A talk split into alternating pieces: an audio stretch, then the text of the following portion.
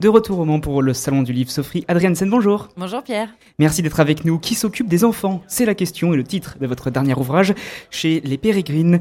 Repenser la parentalité traditionnelle. Sophie, on vous connaît pour des ouvrages jeunesse, des bandes dessinées, des romans graphiques ou même un guide, mais ici on vous retrouve dans une écriture, un travail différent. Qu'est-ce qui vous a motivé pour celui-ci?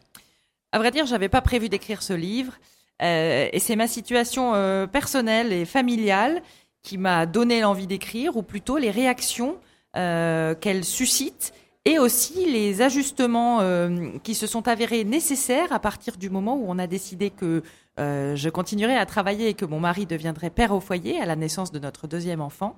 Donc à la fois les, euh, les surprises qui sont venues, je dirais, de l'intérieur de, mon couple, de ma famille, et qui sont venues des réactions extérieures qui m'ont donné envie de non pas seulement de raconter mon histoire euh, personnelle, mais de m'intéresser à tous les aspects de la parentalité en allant chercher aussi euh, euh, dans l'histoire, afin de voir comment est-ce que c'était effectué les différentes tâches parentales.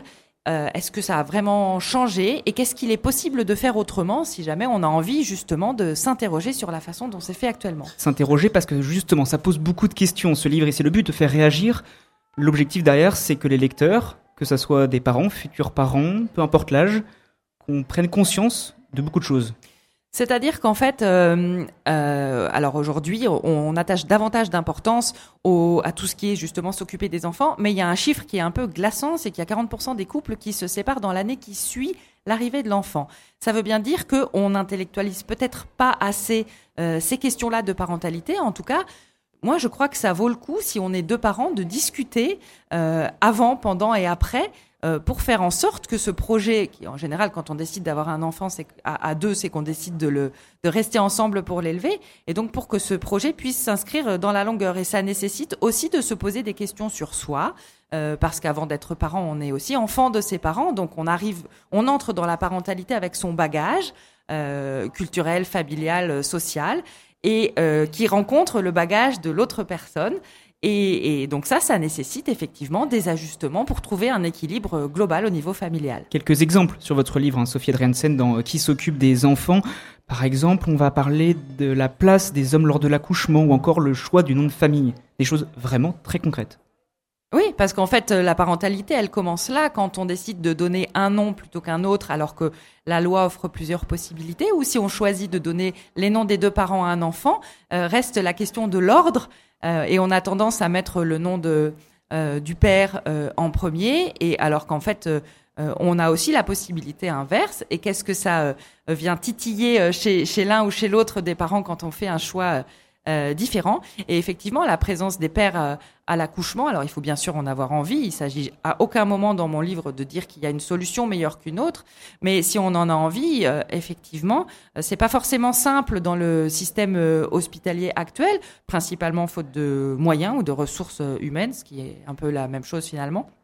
Mais c'est intéressant de, de, pouvoir en parler parce que il y a des mères qui vivent mal l'absence de leur conjoint à la maternité, mais il y a aussi des pères à qui on ne tend jamais de, de micro ou d'oreille, euh, à qui euh, qui se sont sentis privés finalement de la naissance euh, de leur enfant, et pour qui du coup ça va devenir plus compliqué de tisser un lien avec avec le bébé ensuite. Plusieurs fois dans votre livre, vous parlez des pères au foyer, qui est justement ce que vous vivez aussi, hein, vous, dans votre vie, et vous dites que c'est une minorité invisible. Oui, et c'est aussi une minorité qui n'a pas de d'existence euh, au regard de l'administration. Euh, sur les formulaires, la case qui correspond, c'est sans activité de moins de 60 ans. Euh, alors, et c'est valable exactement pareil pour les mères au foyer. Hein. Mais je veux dire, des mères au foyer, c'est une profession, on le sait, qui existe depuis très très longtemps, qui n'a aucune reconnaissance sociale, alors que ça correspond à des heures de travail quand on est au foyer, euh, et, et que en général, ce sont des journées qui sont plus fatigantes. Nous, on fait la comparaison régulièrement avec mon conjoint. Quand moi, je passe une journée à travailler, que ce soit écrire dans le calme de mon bureau ou rencontrer des lecteurs dans un collège, dans une école, et que mon conjoint s'occupe de nos deux enfants qui sont jeunes, à la fin de la journée, il est systématiquement plus fatigué. Pourtant, pour sa journée, lui n'a pas reçu de salaire ni même d'indemnité, et donc ça n'a pas de, valeur et même pas de reconnaissance. Et euh, moi, j'ai un statut et j'ai une rémunération. Quand euh, on doit faire des démarches administratives à la mairie, par exemple, là où vous devez déclarer votre profession, euh, vous pouvez être influenceur, créateur de contenu. Il y a sans cesse des nouveaux métiers qui existent le, métier de parent au foyer n'existe toujours pas. Et, et donc effectivement, c'est très difficile même d'avoir des chiffres et de trouver des pères au foyer à faire parler parce que c'est une population qui n'intéresse à peu près personne. C'est quelque chose que vous dénoncez et vous en parlez vraiment dans, votre livre. Là, on parle de l'après, donc après accouchement, une fois que l'enfant est là, les semaines, les mois. Mais vous revenez aussi sur avant l'accouchement et c'est très intéressant sur l'envie. Là aussi, il y a des vraies différences. Ben oui, et, et, en fait, à partir du moment où on parle de l'envie d'enfant, euh, on parle aussi de, contraception qui permet de choisir le moment où, euh, où, on va avoir un enfant si on le souhaite euh, en avoir ou de la façon dont on va faire en sorte de ne pas en avoir. Et cette charge qui s'appelle la charge contraceptive repose principalement sur les femmes. Mais c'est-à-dire aussi que les hommes, et, j'en ai rencontré qui souhaitent avoir recours à une contraception, se heurtent à, une, une, absence de, de, moyens. Et depuis les années 70, il y a des hommes qui se réunissent pour fabriquer des solutions de façon très artisanale parce que on n'investit pas du tout euh, dans la recherche, par exemple, en faveur de la pilule masculine, euh, parce que les effets secondaires euh, de cette pilule seraient exactement les mêmes que les effets secondaires de la pilule féminine que, que subissent les femmes depuis plus de 50 ans. Donc c'est aussi tout ça que j'ai envie d'interroger, parce qu'effectivement, la question de la parentalité commence avec celle de la contraception aussi. Il y a un autre sujet que vous soulevez et qui est très intéressant, c'est sur la dépression possible justement après un accouchement. Là encore, vous pensez qu'il y a un travail à faire dans la société pour faire comprendre que ça existe déjà, rien que ça, puis après faire un travail justement sur la population, sur notre compréhension pour euh, justement éviter ces possibles dépressions? Oui, alors la dépression du postpartum, euh, moi j'en ai euh, connu une après la naissance de mon premier enfant, et désormais il y a un entretien euh, de détection qui, est à peu près obligatoire à six semaines après l'accouchement, donc mais un entretien de détection qui s'adresse aux mères. Et en fait, c'est complètement un impensé la place et, les émotions finalement du père dans cette situation-là. J'ai euh, fait parler quelqu'un qui, un jeune papa qui avait lui connu une dépression du postpartum à la naissance de son premier enfant, euh, ce qui n'était pas le cas de sa compagne, parce que alors d'accord, euh, il n'y a pas les mêmes bouleversements physiques, mais il y a des bouleversements hormonaux qui sont similaires chez les hommes. Euh, et puis le tremblement de terre que, que vit quelqu'un euh, avec la naissance et le fait de revivre une partie de son enfance en se sentant devenir parent, ça touche les hommes comme les femmes.